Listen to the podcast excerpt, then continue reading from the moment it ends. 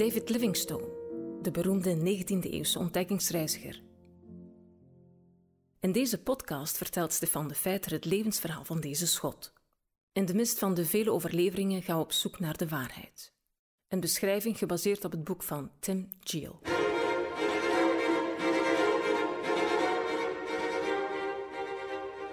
Het is april 1850. Voor het eerst reist Livingstone samen met zijn familie. Ze slagen er zonder ongelukken in om de Zuga te bereiken. Maar daar stuit Livingstone voor het eerst op de tsetse-vlieg. Zodra de ossen gebeden zijn, beginnen ze ziek te worden en sterven. De tsetse-vlieg is op dat moment nog onbekend. Maar Livingstone krijgt al snel te maken met een veel ernstiger probleem. Eerdere reizigers zoals Park en Leinder hadden veel last gehad van koorts tijdens hun reizen in West-Afrika bij de Neger. Livingstone heeft in medische tijdschriften over malaria en de heilzaamheid van quinine gelezen. Gelukkig heeft hij de vooruitziende blik om het mee te nemen. Maar goed ook, want binnen enkele dagen na hun aankomst in Negami krijgen zijn kinderen koorts. Livingstone schrijft zijn ouders dat bovendien de muggen zo erg zijn dat hij geen halve centimeter van de lichamen van zijn kinderen kon aanraken waar geen bult stond. Daar komt nog bij dat ze meer dan vier maanden lang geen groenten meer hebben gegeten. De kinderen worden al snel zo zwak dat Livingstone weet dat elke gedachte om vanuit Nagami verder noordwaarts te trekken moet worden opgegeven. Na de Kalahari-woestijn opnieuw over te steken, waarbij ze twee dagen zonder water zaten, komen de Livingstones weer in Kolobeng aan. Een week later bevalt Mary. Ze krijgt een dochter. De oudere kinderen vallen ziek met bronchiale infectie, de pasgeboren baby raakt besmet en sterft.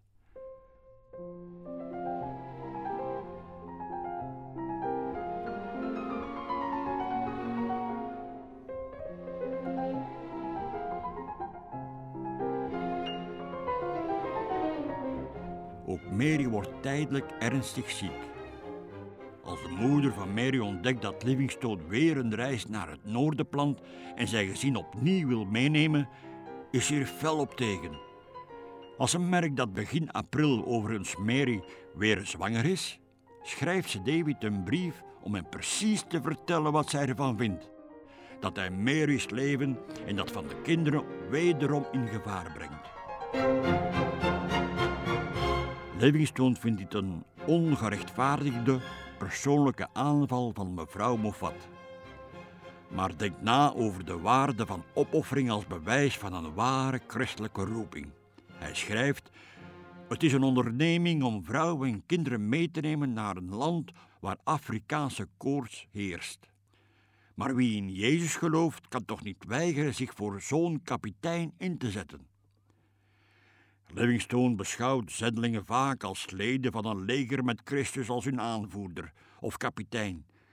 Soms ontwikkelt hij het argument dat als soldaten sterven voor de koningin, missionarissen bereid moeten zijn te sterven voor Christus. In april 1851 staat Livingstone met zijn zwangere vrouw en nauwelijks herstelde kinderen weer klaar voor zijn derde en, naar later zou blijken, belangrijkste reis vanaf Kolobeng. Deze keer is hij zo verstandig geweest om te wachten op Pauswel, die een paar dagen eerder is vertrokken om waterputten gereed te hebben in de Kalahari. Deze dienst vermindert ongetwijfeld het leed van de kinderen aan het begin van de reis. Onderweg verneemt Livingstone echter dat drie andere Europeanen een poging doen om het gebied te bereiken waar hij op uit is. Dit trio bestaat uit G.H. Wilson, dezelfde die deel uitmaakte van het gezelschap dat naar het meer Negami trok, Sam Edwards, de zoon van Livingstones voormalige collega, en G. Lyland, een Engelse natuuronderzoeker.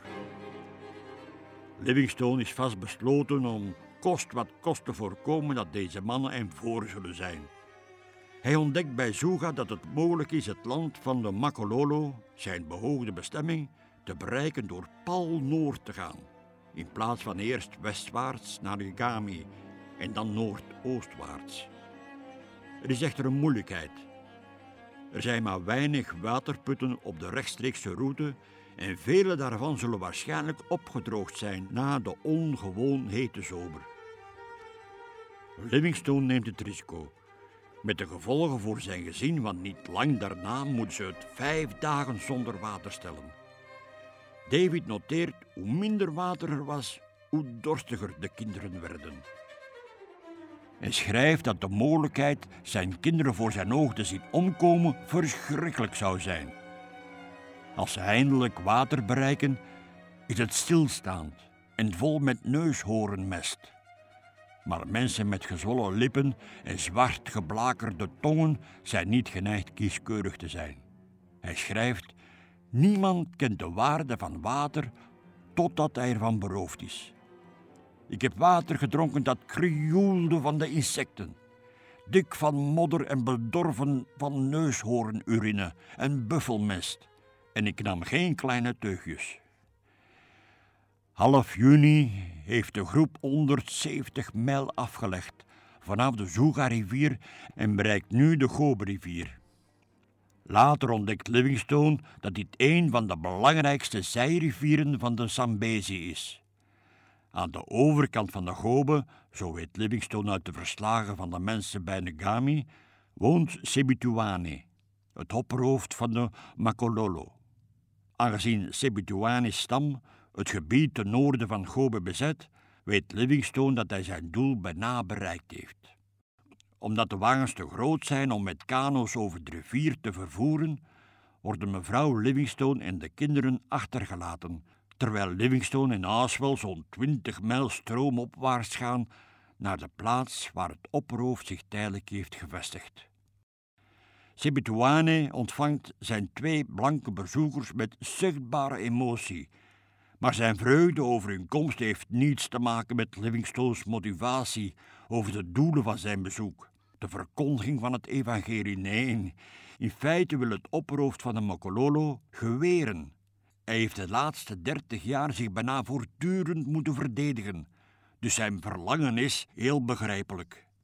Van blanken wordt gewoonlijk gezegd dat ze geweren meebrengen, dus zijn ze welkom. Zoals Livingstone later schrijft, Sebituane heeft het idee dat ons onderricht hoofdzakelijk de kunst van het schieten is.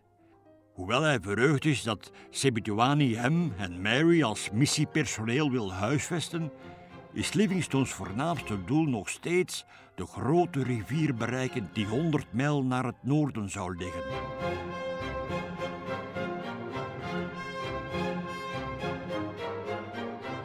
Zijn uiteindelijke aankomst op de oever van de Zambezi bij de stad Seseke wordt een keerpunt in zijn leven.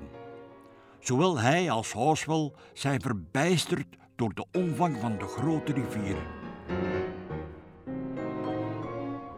De Zambezi heeft een doorsnede van 3 tot 500 meter en stroomt snel, hoewel het een ongewoon droog jaar is geweest.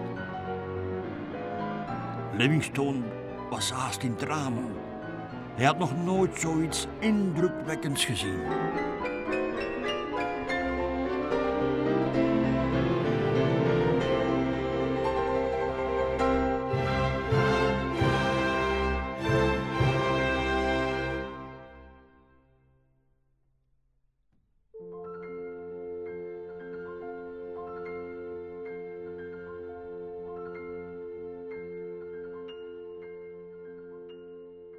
Dit was een podcast van TWR.